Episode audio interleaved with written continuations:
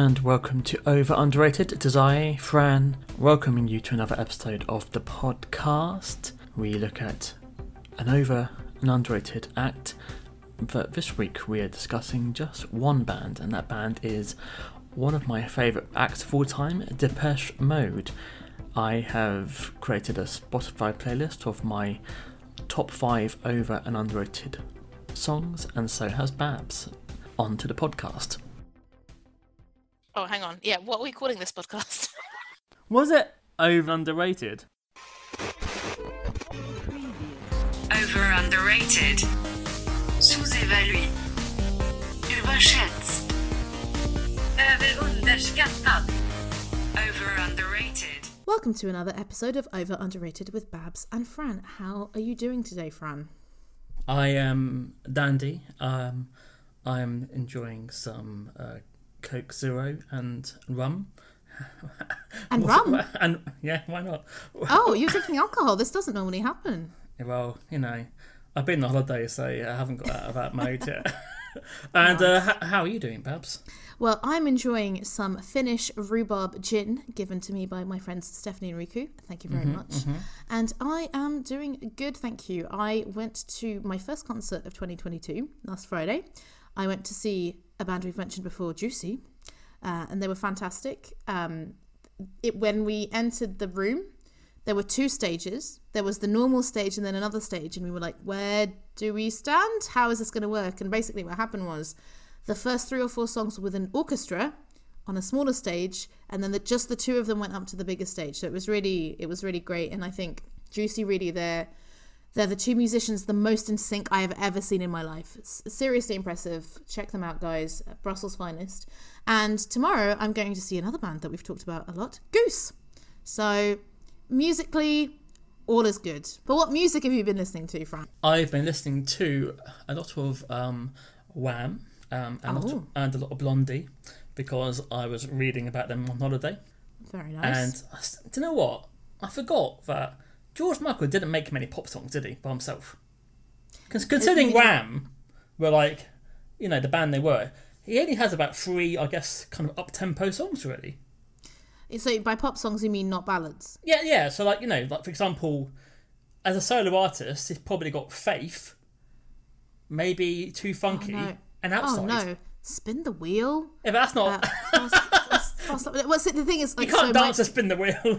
Oh, I'm dancing to spin it. I mean, Oh. I'm, I'm, I'm, I'm wheeling around. But when you look at like Wham, you know, like Wham has like boom, boom, boom, No, like Yeah. uh, bangers. And it's just odd how there's still like 26 or 25. You think he would have maybe done some faster songs, but yeah, as soon as he became George Michael, it became like the ballad, the mid tempo. George See. I don't- so I got obsessed with Too Funky recently Mm-hmm. because um, I went to a Thierry Mugler exhibition at a museum in Rotterdam, and Thierry Mugler, di- the fashion designer, directed that music video, and it was on a loop while I was going around, and I I then got like quite obsessed with that song. So this week. I you know I have this playlist called Music to Listen to, which has like mm. over three thousand songs on it. Some that I put on there four years ago, and I discovered this week a guy called Jafaris, who it's kind of electro R and B. I have absolutely no idea how I discovered him, but Fran, he was in Sing Street. He is a Zimbabwean-born Irish rapper now, uh, and his music is excellent. Like, so it's, is he the it's really, really keyboardist in Sing Street then? Uh, yeah, I think so. Yeah, yeah. Uh, and I- wonder if it was after watching Sing Street and doing some research. I don't know, but I really, really recommend his Velvet Cake EP.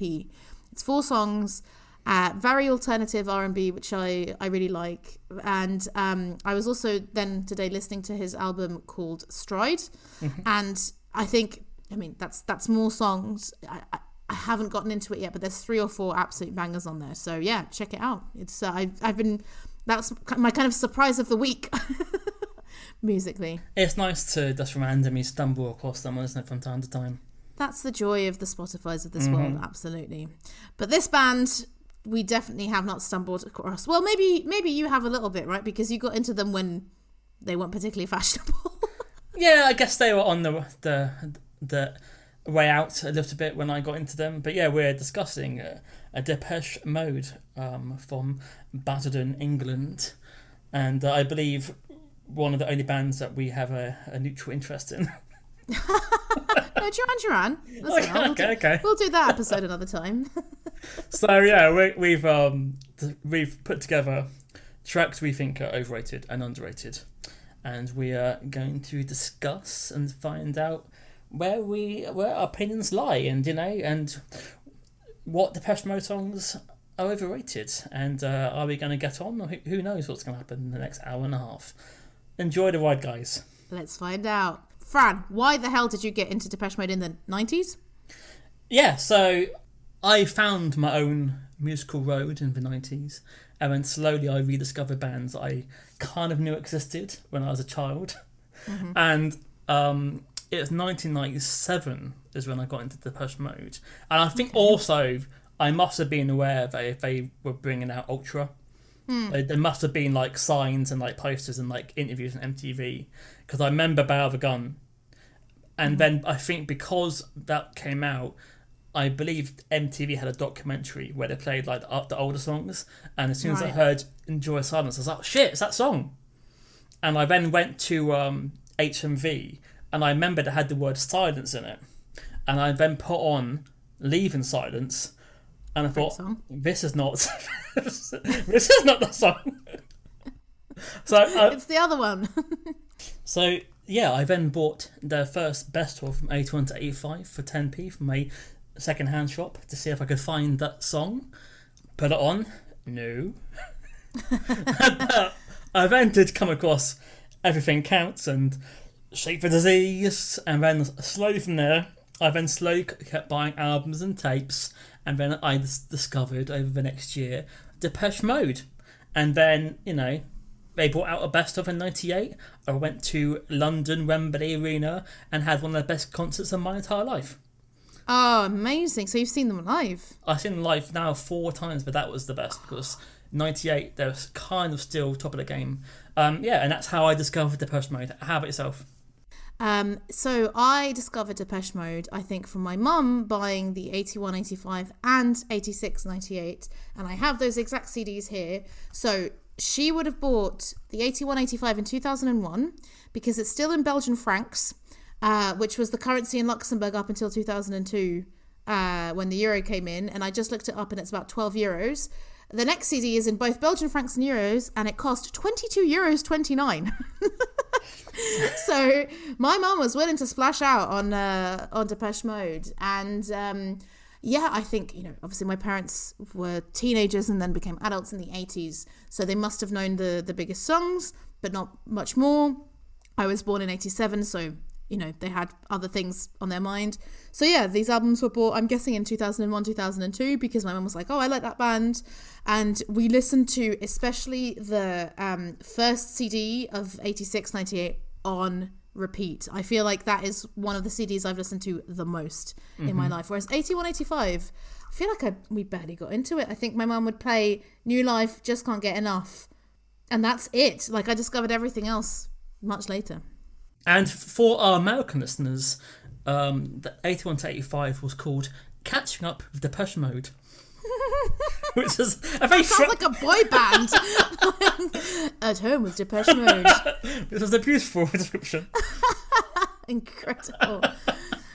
Um, and yeah, my, my relationship to Depeche Mode is um, I actually have one of their live DVDs. I'm turning over. Um, yeah, I've got the Exciter Tour DVD, but I've never watched it actually. Um, yes, this happens.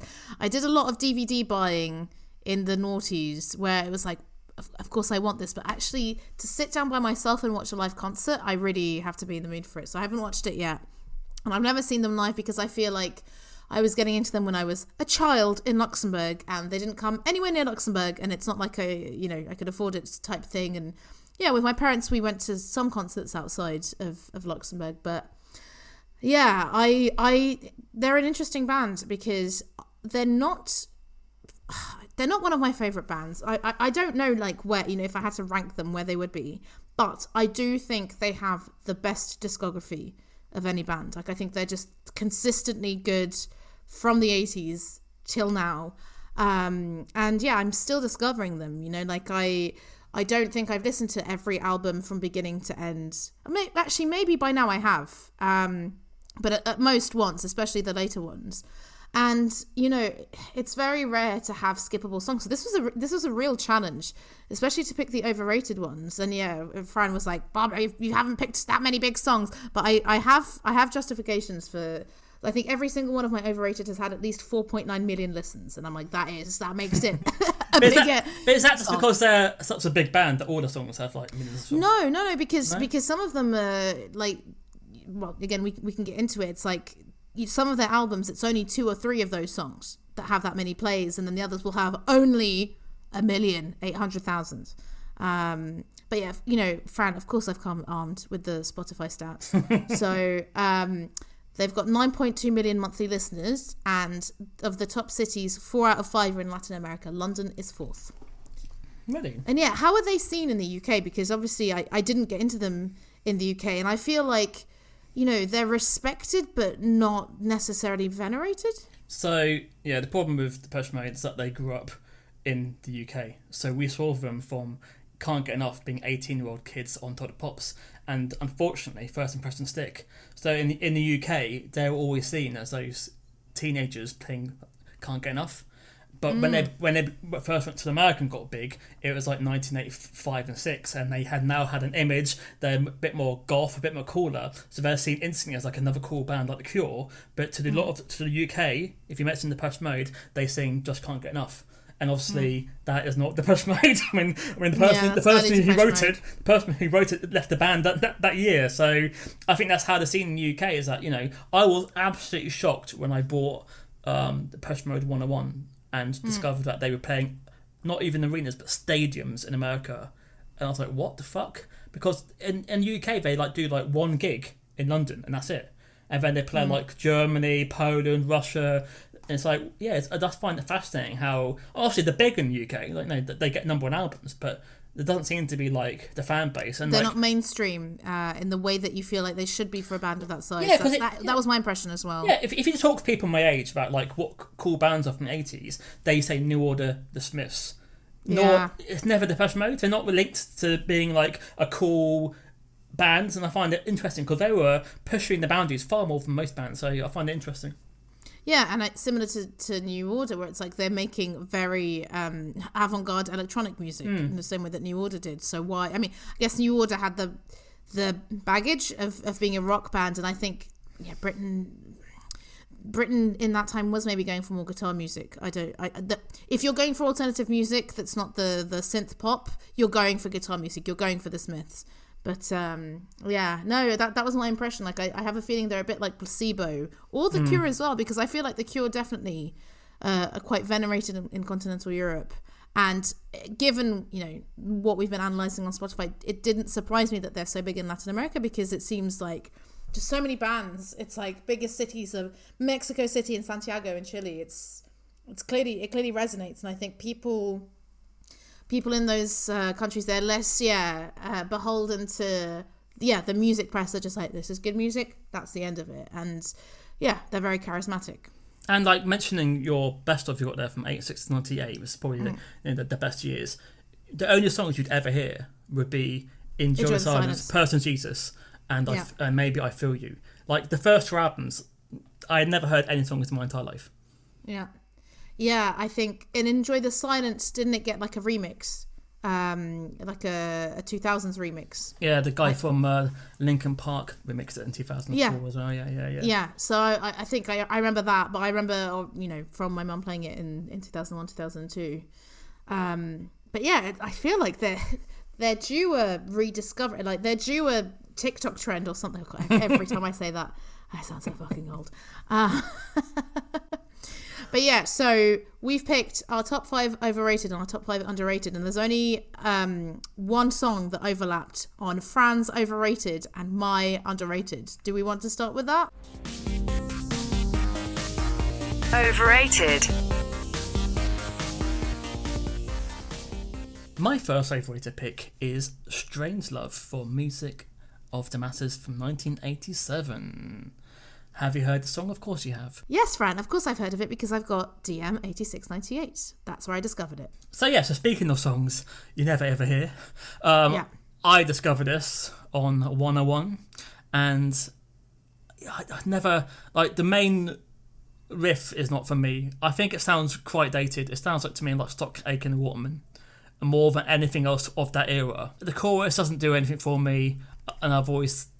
I think fans seem to seem to get on top of this. They they always complain that they don't play this live, and I'm like, it's fine. Move on. Mm. Let's move on from strange stuff. It's, it's yeah. So I, I I I don't hate it, but for being a single, it's, it's never it's never for me. I've been a single. How, how about you? So I can understand why you think it's overrated. For me, it, it might have been a pick for me because on the 86 98 track listing, it's in between A Question of Time and Never Let Me Down Again, which are two of my favorite Depeche Mode songs, which I didn't pick uh, because I was like, no, they're, they're too big, especially Never Let Me Down Again. Um, so I can understand, but I think from listening to that CD so often, where it's just, it so naturally went from like so i think my mum would skip stripped. It was ages before i think i heard that song properly. And it would just be question of lust question of time strange love never let me down behind the wheel personal jesus enjoy the silence and again she would stop at enjoy the silence it took me much longer to discover policy of truth and world in my eyes and i was like because she was you know i'm obsessive but she she was more I guess stripped stripped is all about the end, isn't it? It takes a while to get into it. Yeah, and it's like I think if you're really wanting to get into a question of time, which was Mm-hmm. you know I think question of time and never let me down were ne- never let me down again were my, my mom's two favorite songs. It, it definitely grew on me, um, and I think there's there are much better songs from this album. But now I now I quite like it. I like the percussion and I I, I do like the do do do do do and um I also quite like, and Depeche Mode have done this more than I realized, I think, until listening to artists. I quite like the heavenly synths, you know, when it's like choral, like, ah.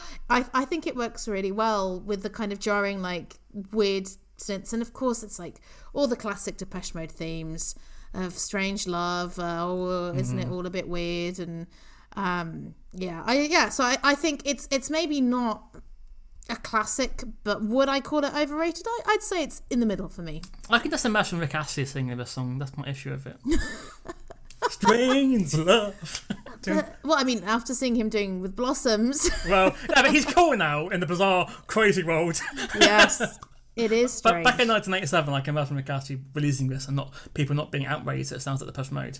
That's what that's, that's my feeling. It, it- compared to the other singles of that time, which you know doing interesting things and being and pushing it, this just seemed like, eh, yeah, strange love.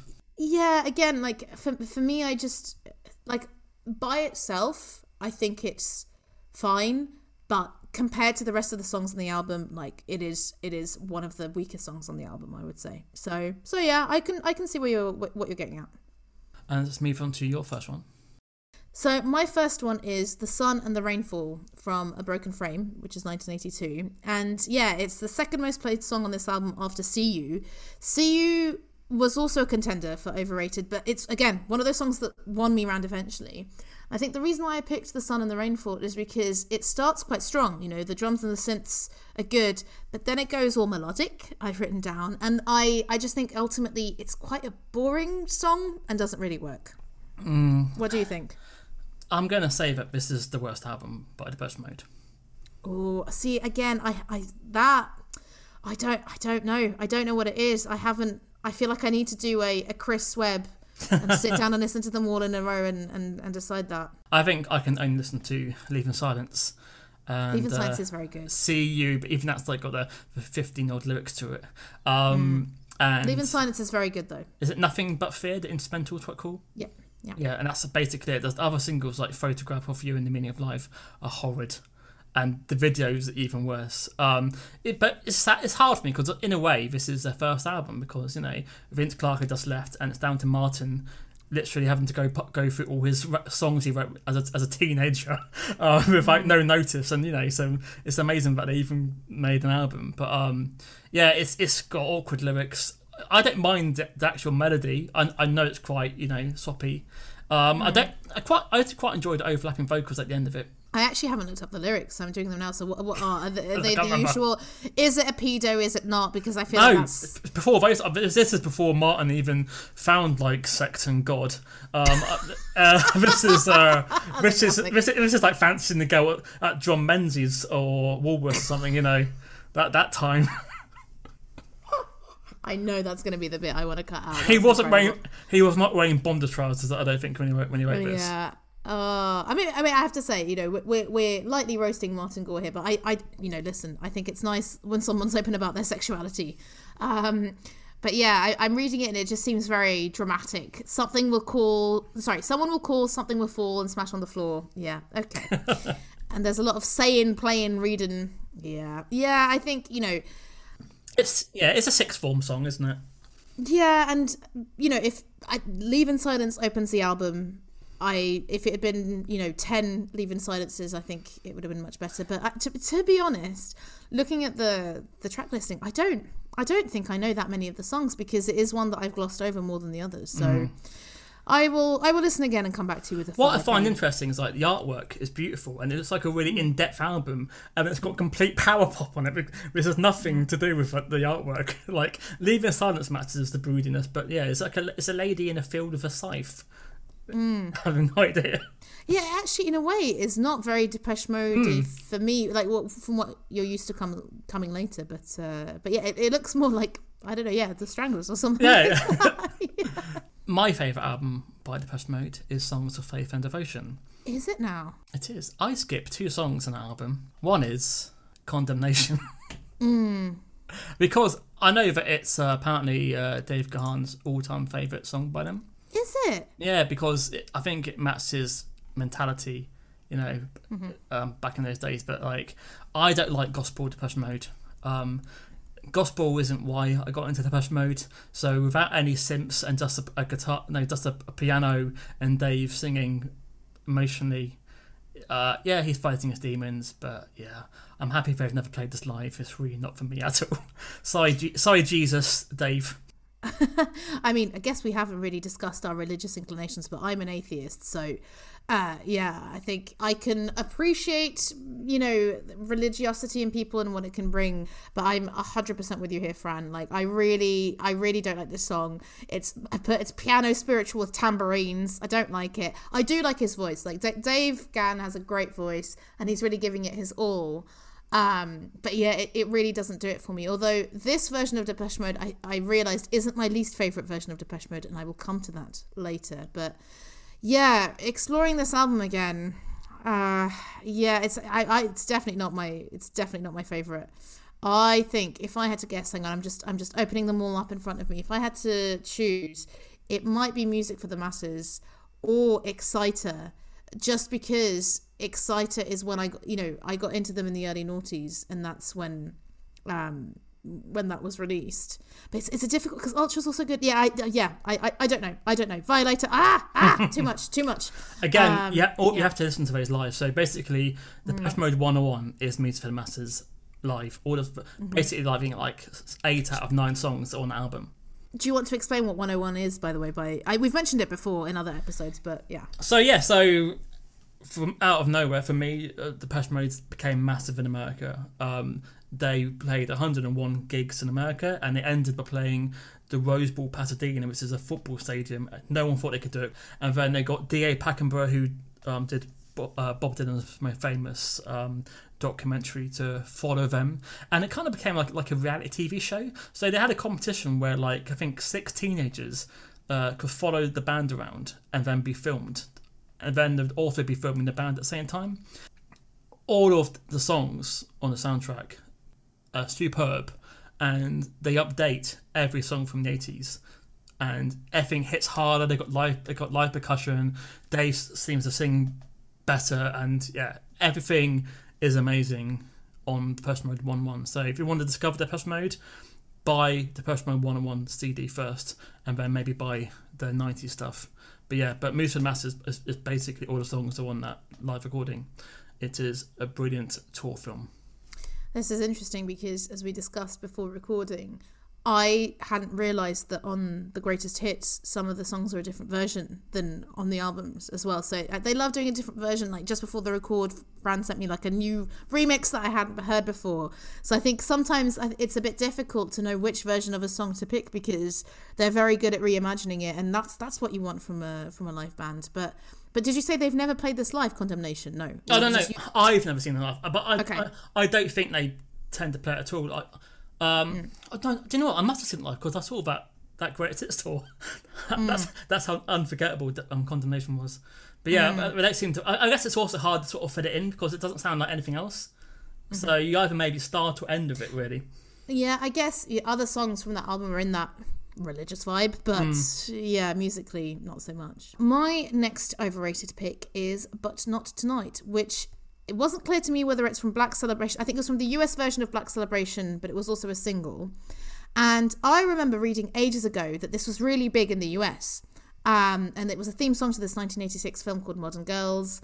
And um, do you know the film, Fran, which I think I've mentioned before, called Not Another Teen Movie? Yes, uh, yes, yes. Yes. So Scott Weiland covered it for Not Another Teen Movie. And on that soundtrack is also Smashing Pumpkins covering Never Let Me Down, System of a Down covering Metro by Berlin, Muse covering Please, Please, Please Let Me Get What I Want, and Orgy doing Blue Monday. So it's a, it's a, it like it is an amazing fucking soundtrack for not at all the kind of film that you would imagine because it's a film making fun of the teen films from the early noughties, and they've just got a bunch of rock bands to to cover the songs.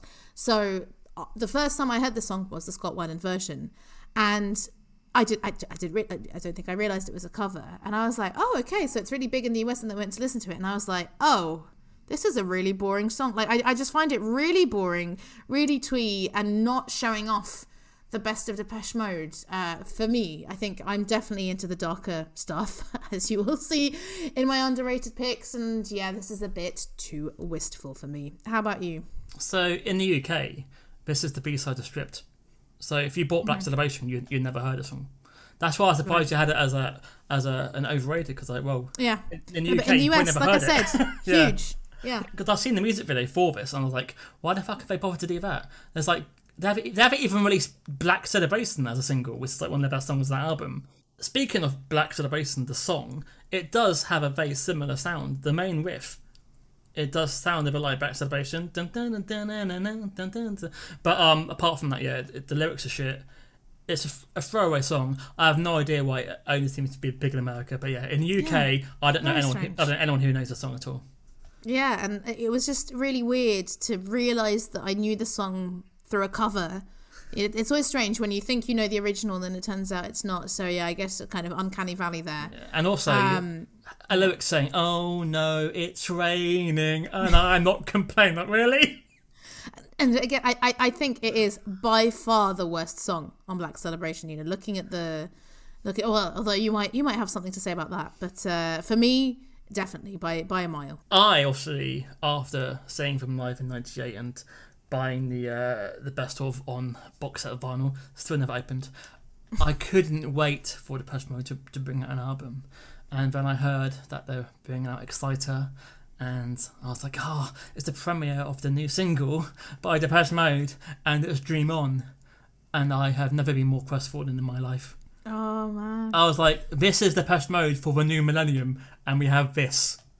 Like, it just, it just seems so weak and lazy. It's like, it's got that bluesy guitar, but it's not as interesting as like say Personal Jesus or you know Useless or anything. And then the chorus is just, ugh. Yeah, I, I was just so. Like I want it to be an anthem of the millennium, and they gave me like a, a, a breathy whisper, "Dream mm. on," and it's like this is not what I want. But I think this is where right expectation mm. is key because I can totally understand if you're expecting 80s 90s depression mode and you get this you're like what the actual fuck right whereas i was getting into depeche mode just as dream on and i feel love were on constant rotation on mtv europe. Like really. I i feel like um well maybe playing the angel there's one or two songs that were as played but it was everywhere all the time. So for me i love this song. I love this album. Um i you know, this is non-synthy Depeche Mode, which is always a risk. For me, it works. I think they have this kind of Spanish guitar and, you know, the weird synths and percussion. I think it fuses quite well together. And I like how um, we haven't really talked about how Martin and Dave harmonize. Mm-hmm. So often it works so well. Other times, not so much. Here, here, I think it works really well. And you know, I, I love a man being sexy. Dave is being very sexy in this song, singing low, sighing. That that really did it for me. But you know, having said all that, I can I can understand if you're expecting, you know, personal Jesus part two. This is not it. But but they have not played this since. I don't think at all. So I don't think it's been hailed as a, a great track. I, I, I bloody love it. Like I, I, I, another song from that album is my preferred one. But um, but again, but I, I really, I really have nostalgic memories of just seeing the music video all the time on MTV. You know, and I think I, as well as Depeche Mode, um, 81, 85, um, when I would go on holiday with my parents to the south of France and we'd drive in the car and I would take my Discman and I would, you know, be allowed a few CDs.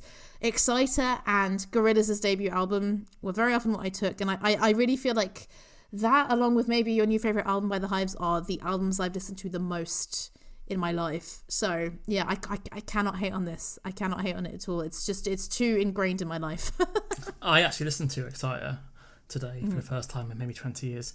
And Mm. How did you I? I, I literally. I just it's it's so slow, isn't it? There's there's barely any fast tracks on at all, really. yes, Um, definitely. You, you have to be in the mood for that. Yeah, I've always liked. What's that. going on, Fran? You're complaining that it's too slow, and I'm like, yeah, yeah, it's just, it's- that's a good thing. But moving on to your next one. well, I'm back to your favorite album, and it's "I Feel You" uh, from Songs of Faith and Devotion. I just think the, the refrain is very whiny. So, I think classic rock Depeche Mode is the worst Depeche Mode. This there's too many guitars. The synths don't really do anything when they come in, and the refrain and Dave's voice to me here is just annoying. I'm afraid. I feel like you're going to disagree with me, but that's that's that's my view. Um, again, this is best heard live. The, the devotional tour in '94, um, when it has Alan Wilders on the drums, and it has a lot more keyboards uh, back to it with it. See, uh, this is like the 1994 sexy cousin of Personal Jesus, isn't it? Really? It's- No, it's- it's not sexy. well, it It's not ca- well, sexy. As in I- Dave, Dave then came out topless with long hair and, and Oh showing- right, okay, yeah. visually, okay, because I'm like, uh, uh, all I can hear is, um, I feel like I don't know, he stubbed his toe, you know, like that's Really? that's what I it feels like to me. feel you. No, he's just he's like, oh, I've I've I've hit my leg on the corner of the coffee table. That's what I hear. Like I'd really, and I, he's a sexy man, but Hmm. for me, not in this song. Obviously, this is what happens when um, grunge comes along, and Once again, Dave Gahan had moved to America, and he wanted to be Rage Against the Machine and Soundgarden. And then this is what this is what happened. Basically, he got into drugs, he got tattoos, and then this is the sound of '90s Depeche Mode. But it's actually a great album, and it's not all guitar on the album. There's maybe two songs. yeah, yeah, it, it isn't, but uh, but I think when when there is just guitar, like. I, I hadn't realized, uh, uh, you know, because normally I, I hadn't thought about like what do I hit in Depeche Mode because normally I do like most of their stuff, but yeah, it doesn't do it for me as much, I'm afraid. So what's your what's your second to last um, overrated I believe it's uh, Flyers on the windscreen. Final. brackets final? Final. so, again, this is like all of the Die-Hard Depeche Mode fans' favourite album track. Um, Okay. It's, it's from Black Celebration. Occasionally, they- still play this live because this is kind of rare they do an album track from the 80s and the fans go wild. And I've always found it, it doesn't feel like a finished product. Like it's got it's got a lot of sections I enjoy, but it doesn't actually flow. And it's sort of like when the piano comes in and goes, "Dan, touch me." I always feel like it's going to go for something big, and it just sort of peters out. Well, so I'd completely forgotten about this song. Like I clearly hadn't gone to listen to it, and again, I loved it. Like I really like how it's a totally jarring beginning, and it builds and builds and builds. I find it very funny that the opening lyrics are "Death is everywhere." I'm like, ah, cheery. So I, I enjoyed it because I don't think there's many other Depeche Mode songs that sound like it. I think if they had a whole album of songs like this, you'd get bored very quickly. But I I thought this was like you know a bit of a left field choice, and I enjoyed rediscovering it. So thank you, Fran. I like how menacing it is. It's it's Come enjoyable. here, touch me now. Yeah, like my- I sou- like my- sounds about Martin Gore. Yeah, yeah, it's, yeah, it's fine. I, I don't hate it, but it's to, it, for me, it'd never be a single from the album. But there you go. So, So- a skippable one for you. Mm-hmm. Um, so my next song is Precious from their 2005 album Playing the Angel. So I feel like this was the last massive Depeche Mode song that I heard. And I think 2005 did did I still have MTV? Possibly I did. I feel I feel like it was, you know, not overplayed, but it was played in more in more places than usual, and I quite. I think the verses are intriguing, but the chorus really annoys me. Um, what about you? So for me, this got more airplay than anything from Exciter randomly. This this was Yeah. like yeah the last sort of like big hit on the radio, Yeah. and they're on they're on like the chat sites as I was talking about and playing it live. I think it sounds like Violator more than anything for the past fifteen years, which is why people thought oh Depeche Mode are back. But I like Violator. I Yeah, don't like this. yeah, this is but this is a Violator without any edges. It's been watered down, Mm. and yeah, and you know my English teacher told me to never say nice odd things, and that you know it's like it's lazy, isn't it? Of saying things. So that always um, put me. I, I don't hate the song. Um, this is playing the angels. Is it that? Yeah, yeah. yeah. yeah. I, I think I've heard other singles from it, but I can see Yeah, why. definitely. It's probably the most radio friendly song they had done for a while. I guess is why. I just I would be if if someone asked you to play a Depeche Mode song and they played this, like I'd be so annoyed. Like this really does not represent. I think the the best parts of them, like you say, I, watered down. I think is correct. Like I think with this one, I feel what you said about Fly on the Windscreen of like this is not a finished product. I feel like this is an idea that was stretched out, and uh, and then became quite bland. Yeah, agree, agree. Yeah, yeah. So uh, because of uh, selections, my last overrated pick is Heaven. So it's from the 2013 album Delta Machine.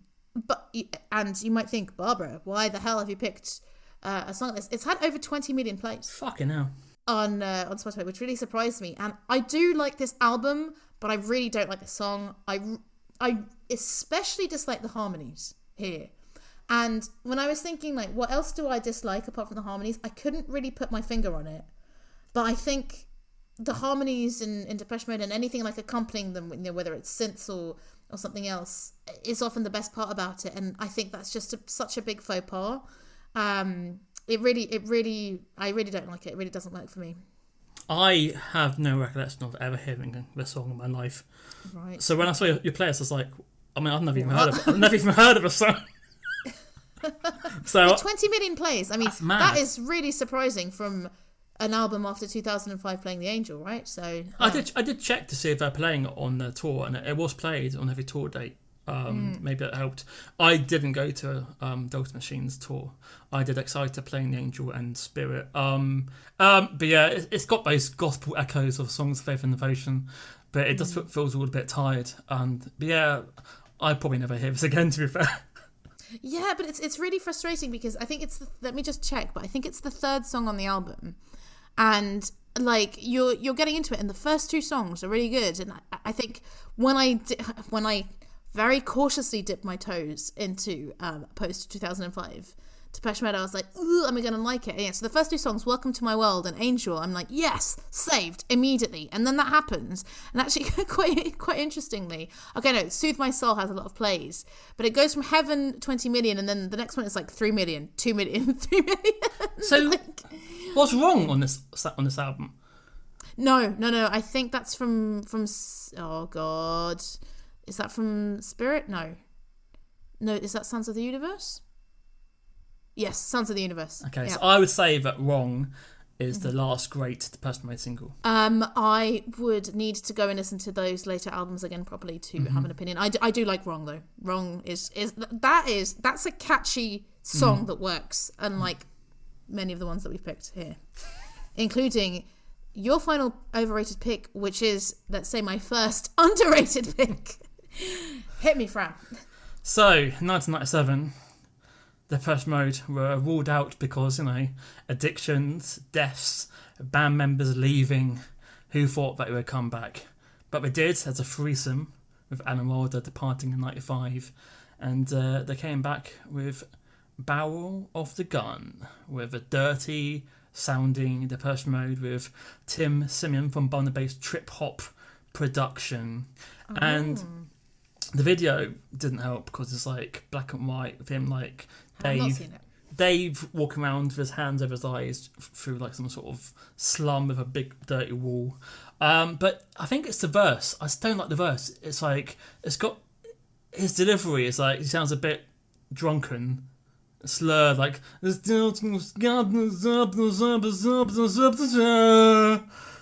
and that put me off. But when it comes in later on with whatever I've done down, down, I've been staring at a bar of a gun. Those bits beautiful, but it's the first two minutes and the verses that puts me off Barrel of a Gun, unfortunately.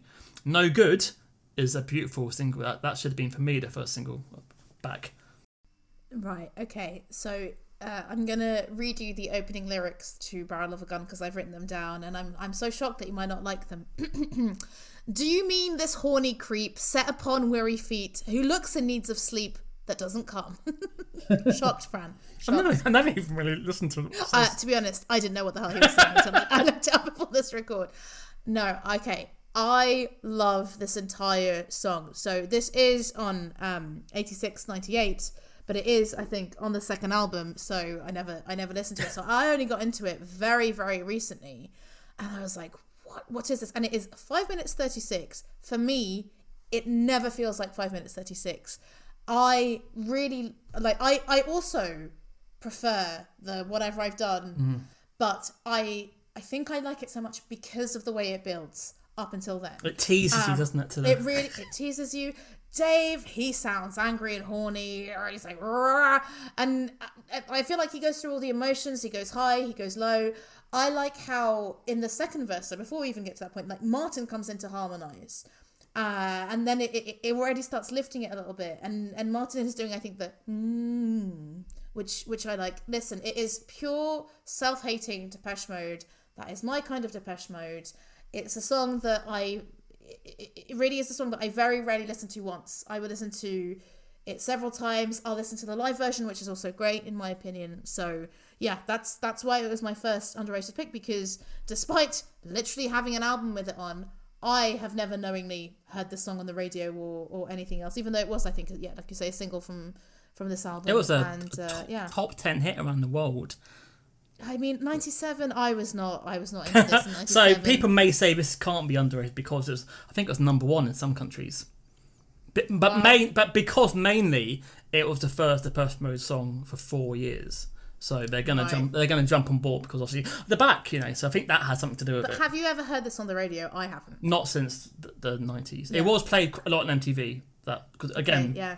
But again, this this is what happens, right? Like Mm. you know, MTV can make it or break it, isn't in it can be on there too much and then you get annoyed, or because it plays so often, uh, you become enamored with it, as as I did with the Exciter songs. But no, I I, I really this was like a surprise revelation for me, and that's why I picked it as underrated because.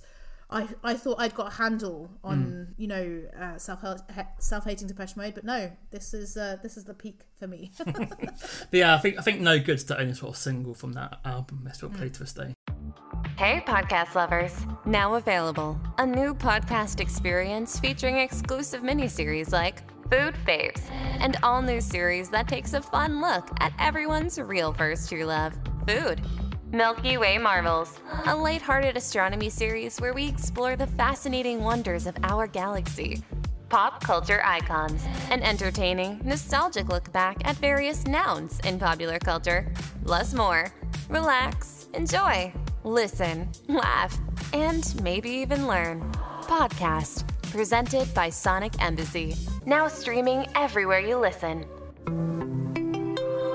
Access quick links to your favorite places to listen now at solo.to slash sonic embassy. Underrated. So, my underrated ones. I I thought I went for songs that I don't think the average person would have heard. Um, so, nothing, and again I've gone for the live version. Yeah, it's it's um when you first hear it, I guess you wouldn't think this is a great track. It's definitely a grower, and watching the film with it, with the people dancing along, helps a lot. Um, I enjoyed the live percussion when they're sort of hit, they're hitting like they're basically made like uh keypads um, either side of the keyboard, and they would hit it with like a metal stick, and it would make like a ting sort of sound. I also enjoyed the, the funky guitar in the background and the woos, and then it's sort of like it goes into like an instrument, instrumental section, and then the main keyboard comes back in again, and the uh, the woos uh, return for a beautiful climax. Nothing. Nothing. Yeah, when when I saw this song on your star, I was like, really underrated. Um, I'd kind of forgotten about the song, ironically, given that it's called Nothing. And the first time I listened to it, I was like, what, why the hell? Like, why, why has he picked this? But I have to agree with you. On repeated listenings, it really got under my skin in a way that uh, it, it didn't before. And yeah, to the point where um, yesterday I posted it as my song on God's Jukebox. I was like, yeah, this is yeah this is this was i think maybe the surprise for me of, uh, of of this one and and i've been listening to it kind of just because since i mean it's again it's from music for the masses which is when i listen to music for the masses it is like i don't know 70 75% never let me down again and i love never let me down again so much that it's like i like all you know all the versions but uh but yeah no so this this was a surprise for me in the end because i liked it much more than i thought i would on repeated listens Do do do do do do do do do do do. There. Um, it just came out head. you gave it yours. Keep it in. Keep it in. um. So my underrated. So I've gone chronological. Uh, for for my actually, I think I went chronological also for my uh overrated just just because. Uh, I've gone for Tora Tora Tora exclamation mark from Speak and Spell 1981. I only learnt preparing for this podcast that it is a 1970 epic war film that dramatizes the Japanese attack on Pearl Harbor. And Tora is a two syllable Japanese code word to indicate that surprise had been achieved, but it also sounds like tiger. Um, I had no idea.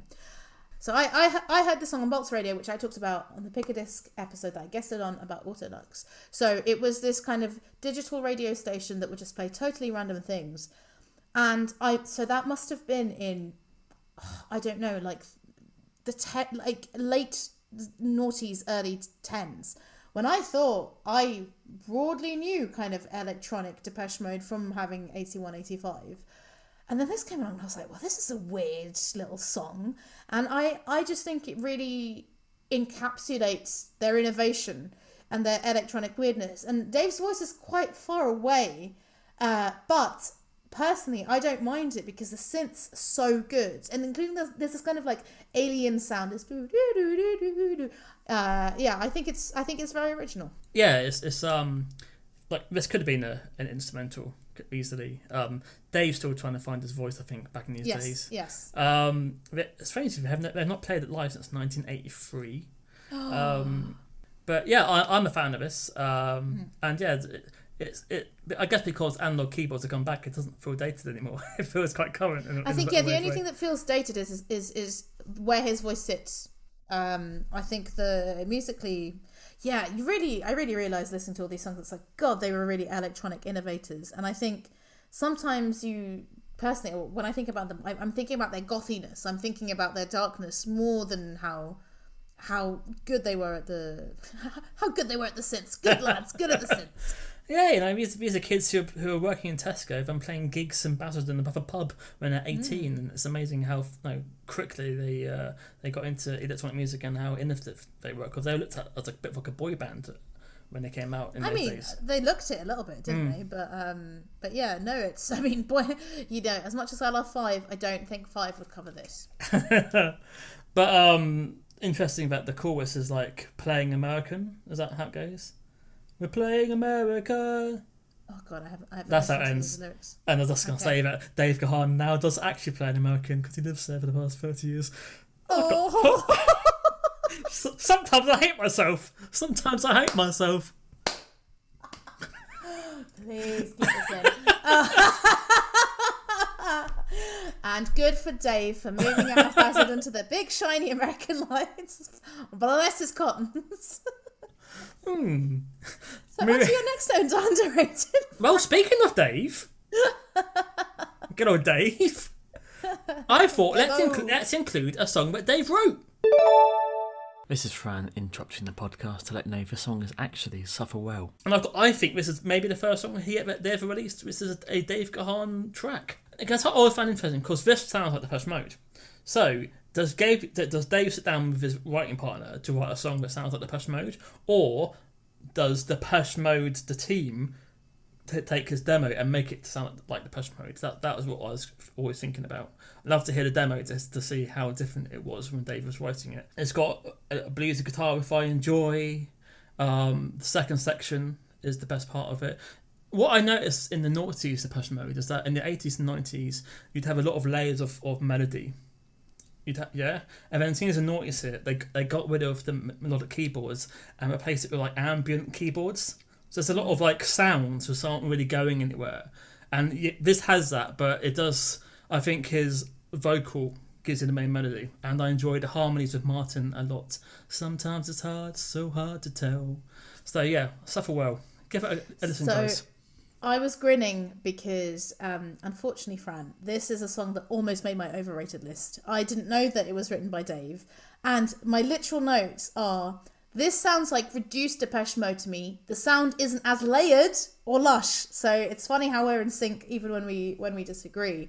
I think this is a big step down. Um, I really, yeah, I think this is my least favorite song of the of the underrated list for sure. It doesn't. I, I mean, the fact you said bluesy guitars again. I think I think when there's too much guitars and not enough synths for me, I don't like Depeche Mode as much. I'm afraid. That that is fair enough. I mean, like I said, it's- I could have chosen any song. I just thought I'd, I'd give Dave a little a little boost. Okay, well, it's like you know, I'm, I'm sure. I'm sure. I'm sure his ego needs me to give him a I'm, boost. I'm sure, like two randoms from the internet, he's going to be absolutely devoed. But um, well, moving from Dave back to Martin, my um, next underrated choice is "Dressed in Black" from Black Celebration. So I really wanted to pick a song where Martin was on lead vocals, and I was torn between this one and "Free Love" from Exciter. Um, uh, can I? I mean, we haven't talked about, it, but like, it is amazing how similar their voices sound. Like, I think when Dave goes for it, not so much, but when they're singing more angelically, it really is kind of difficult to tell them apart. And uh, this is a very simple Depeche Mode song. It's just his voice, bass, and synths, and it is uh, so uh, very clearly about BDSM. But uh, it just it works for me. And again, I, I find it another quite addictive song uh, a bit like barrel barrel barrel of a gun. Like I just there's something about it. Just I, I- think it is the is it the organ sounds the the synthy sounds combined with the bass and like the little touches where um, you know there's like a harp at one point that just just comes in and uh, yeah why why not pick a song where Martin's having some some consensual fun. Um, so you asked me if I thought, but tonight is the worst song of Black Celebration. It's not. It's not because this is. This is the worst song of Black Celebration. Wrong. wrong. Wrong. Wrong. Um, um. So yeah. Um. Yeah. This is this is Martin's black phase. Um. And I, I just can't get past. or dress. I mean, he has a dress phase. There's a lot of blue but how many times has he mentioned the word black in his album? I get it. It's called Black Celebration. Fine. I get it. Listen, they're, they're gothy. They're going through shit. Lady Di is wearing a black dress. it wasn't played at a funeral. I don't know why that wasn't played at a funeral. Um, I mean, that was yeah, to turn up. And Wind, but not not the best mode. Um, yeah, I just can't get past the ah, she's wearing black again section. Oh, see, I that's one of my favorite. Like, especially when they play it live, and that's repeated over. I've not heard it "Oh, live." Dressed in... So when when it's live, that section goes on for quite a while, and the oh, dressed in black again, and to the point where like at some point all the instruments fall away, and it is just that. So it feels very. I think I think it feels very vulnerable, and that's that's what I like about it. Like, again, you know, I think let's say heterosexual question mark men talking about alternative sexualities. Yeah i think it's yeah it's it's interesting. He's clearly talking about something he likes and uh, all power to him. But but i, I have to say I, I yes the lyrics are very titillating and all of that. But it I, I think that adds to it. But for me it is the combination of the harpsichord esque synths with the mm. bass. It's so simple, but it, it really meshes well together for me. It- Alas, it's, a- not for you. it's an odd sounding track, isn't it? Maybe that put me off. But with that album, I, I always think it's badly produced, and like I would love to hear "World Full of Nothing" and "Here's a House" re- reproduced. Guys, you know, France put out the call. Come on. Here is a house. Yeah, I'd love to hear that live. My version's not as good. So yeah, so nah, not for me, unfortunately. The It's old all right. I'll, I'll, I'll listen to it in the dark and and, and, then s- waltz, sing it. by, waltz by myself. I want to hear you uh, under your duvet thing. Oh, it's a in Black Dressed in again. black again. On to the B sides. It's Fran again interrupting the podcast. I do apologise. This song is Now This Is Fun. So I said that um, Broken Frame is their worst album. This is a B side from that era, which I think should have been on that album. Loads of, of layers of, of, of, of melody, and the synths sound far better than most of the tracks on um, the Broken Frame. So I've always been fascinated how it didn't make it on there, unless, unless they wrote it after they finished the album, because know it was a B side to maybe See You or who knows. It's only a couple minutes long. Babs, do you hate it? No, no, I I think it's definitely underrated. Um, I think it has that. Yeah, so I guess I hadn't read. I I thought Vince Clarke was still here. Um, so what I wrote was it has that early Erasure synthy Depeche Mode sound, but there's something darker and more urgent there to hint at the future. Uh, I think it's quite an experimental song. You know, there's lots of changes in, in time signature.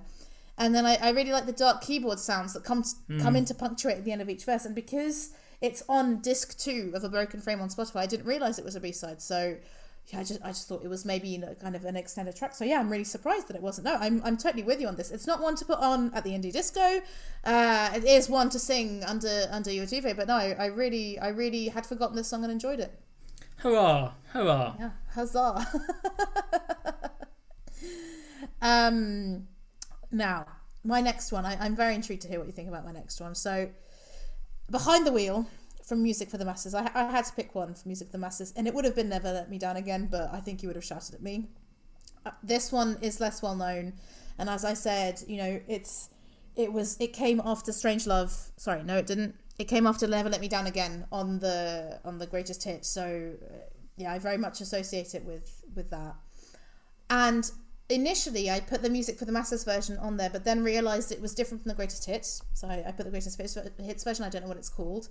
I I like the greatest hits version more because so the beginning of the song it starts and it's almost like there's a disc falling or something like there's like a metal plate, and the greatest hit version that goes on for much longer than in the than in the music for the masses uh, one. And I think the it's more layered. The greatest hits version, the music for the masses version, is just like dun dun dun dun dun dun. dun.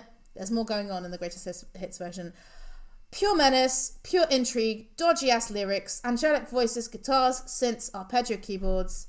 I think it's it's classic Depeche Mode, not as well known. And right, I I I thought it was a bit pedo-y because he's talking about a little girl, but then looking at song meanings again, it's actually a bit BDSM-y because it's talking about basically someone taking the wheel, taking control. But I'm like, again, the fact that you're calling her a little girl, bit dodge. Don't know what's going on. But yeah, what what's your views? Yeah, again, 101, I keep mentioning it. This is the the opening track they come onto. And this is, I think, when you've really heard the blend of guitars and keyboards for the first, maybe Yeah. the first time. And uh, yeah, I love the bass line. The only problem I have with the bass line is that I always think of Tiffany, I think you're alone now.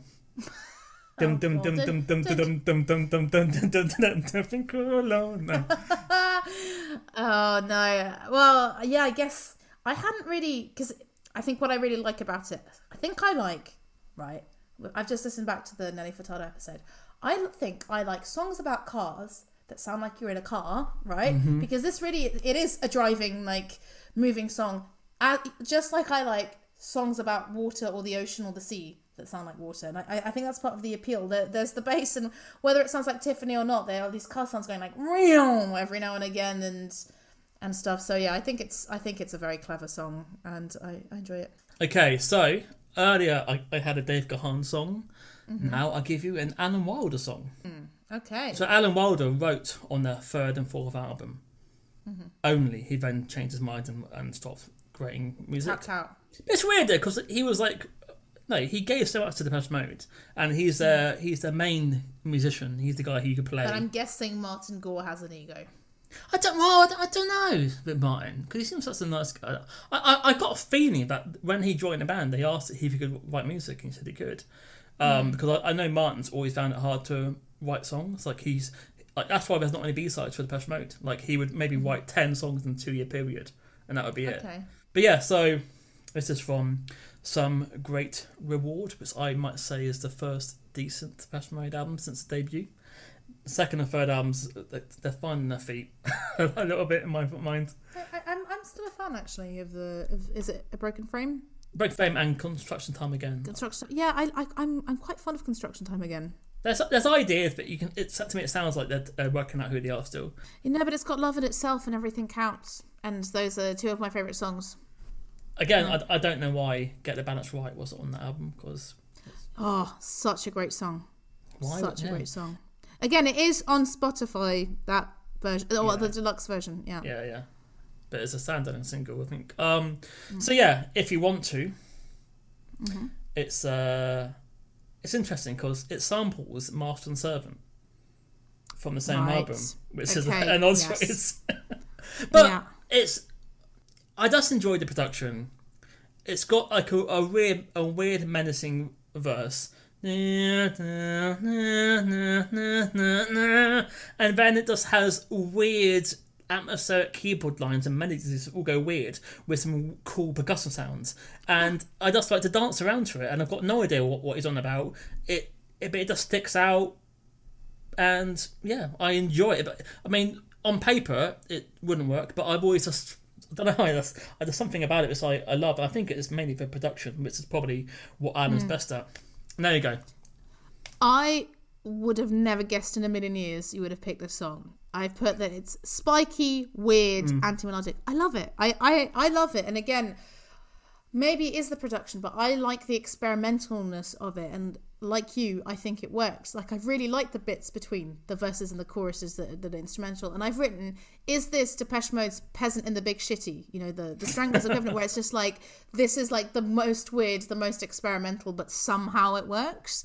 Um, no, I, I really like it. I really like the lyrics, especially, you know, I had a long day at work today, and the lyrics here are working weeks come sorry, working weeks come to its end. Party time is here again. Everyone can come if they want to, if you want to be with me. Exercise your basic right. We could build a building site. From the bricks of shame is built the hope. Thank you very much. I've always been a fan of this, of this track. Yeah, and, and I, I, I, would have never guessed you would have been. I, oh, fan. I think there's, I think there's not a track off the album I don't even like. I think it's a very good album. Yeah, I, I agree. It's a very good album.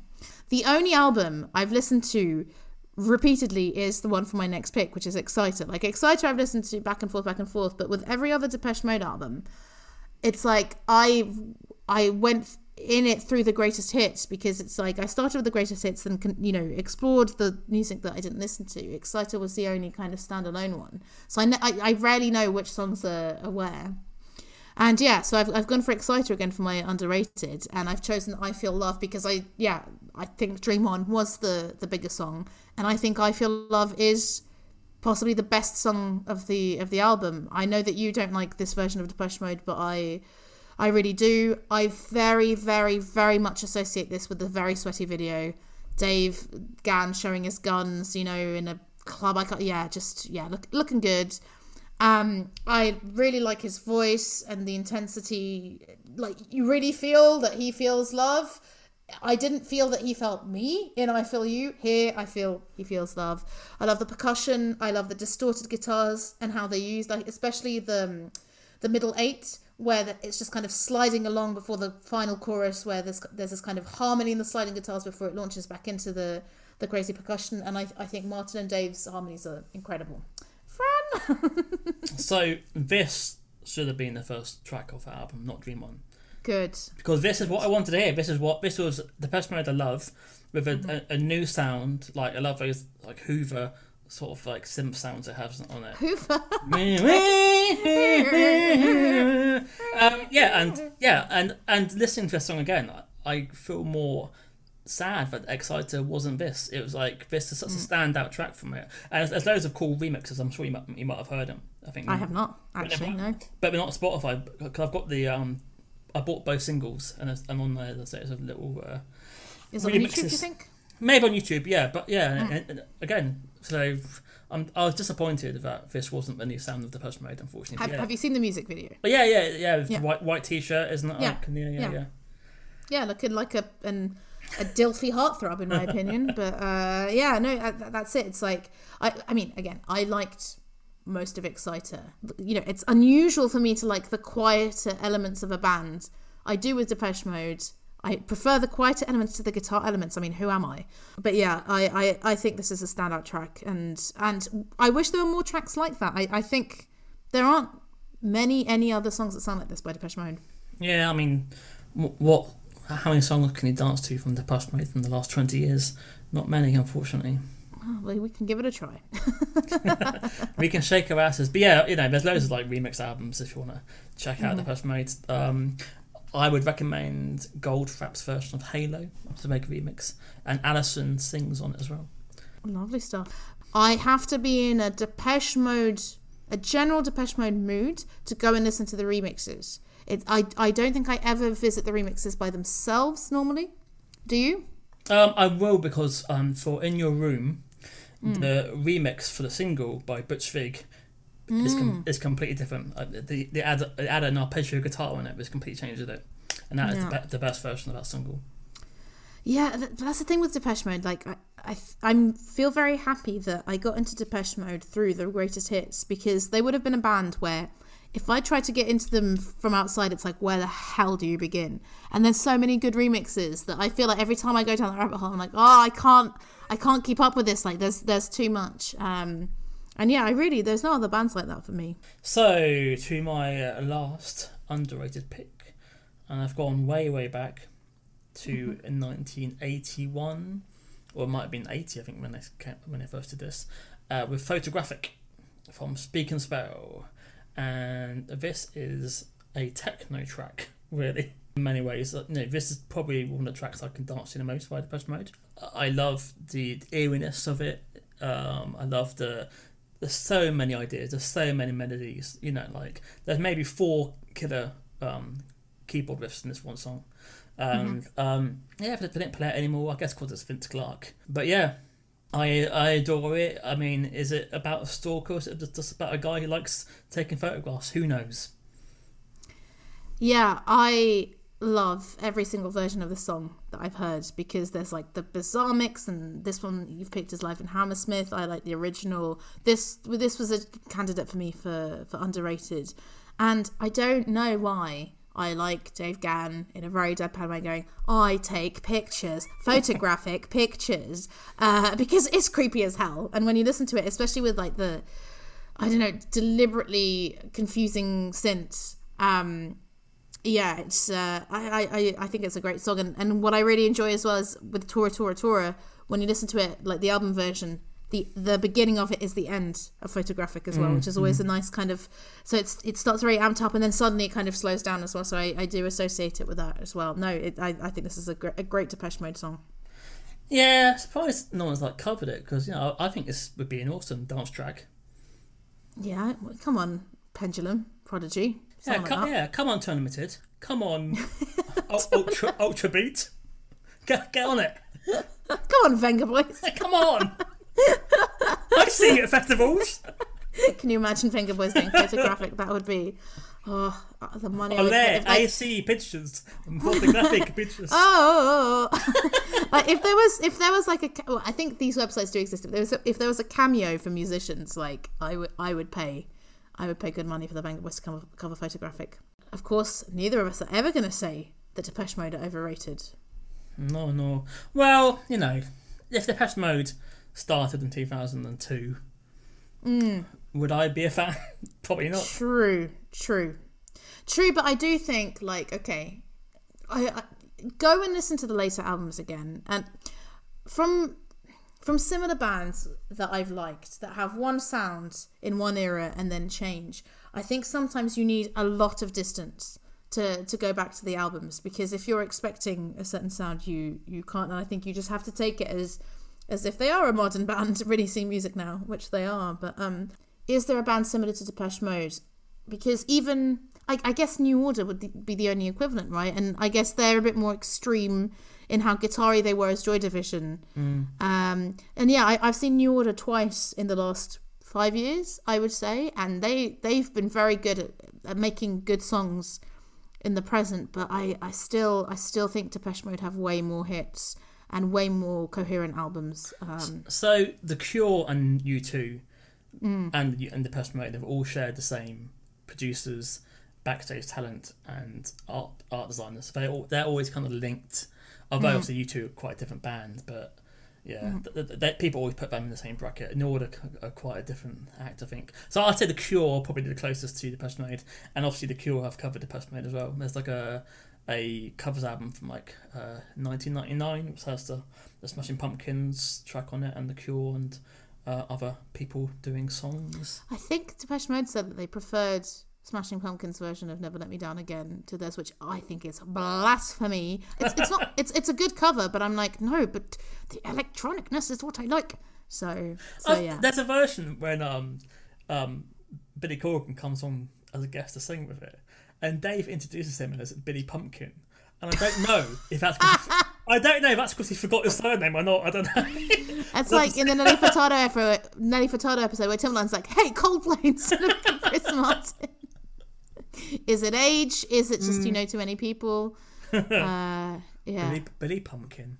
Billy Ah. Pumpkin. And on that note, guys, go and listen to Depeche Mode. Go and watch 101 all the way through, which I haven't yet, or listened to the album. Like, yeah, I think I haven't done that yet because I, I I feel like I'm still making my way through the studio versions and the remixes. So there's enough there for me personally, but it sounds like for you, live is part of the appeal. Yeah, try and catch them live. Watch them on the old internet live because I think that's where they're the best. Um, from like eighty eight to ninety five, I think they're untouchable.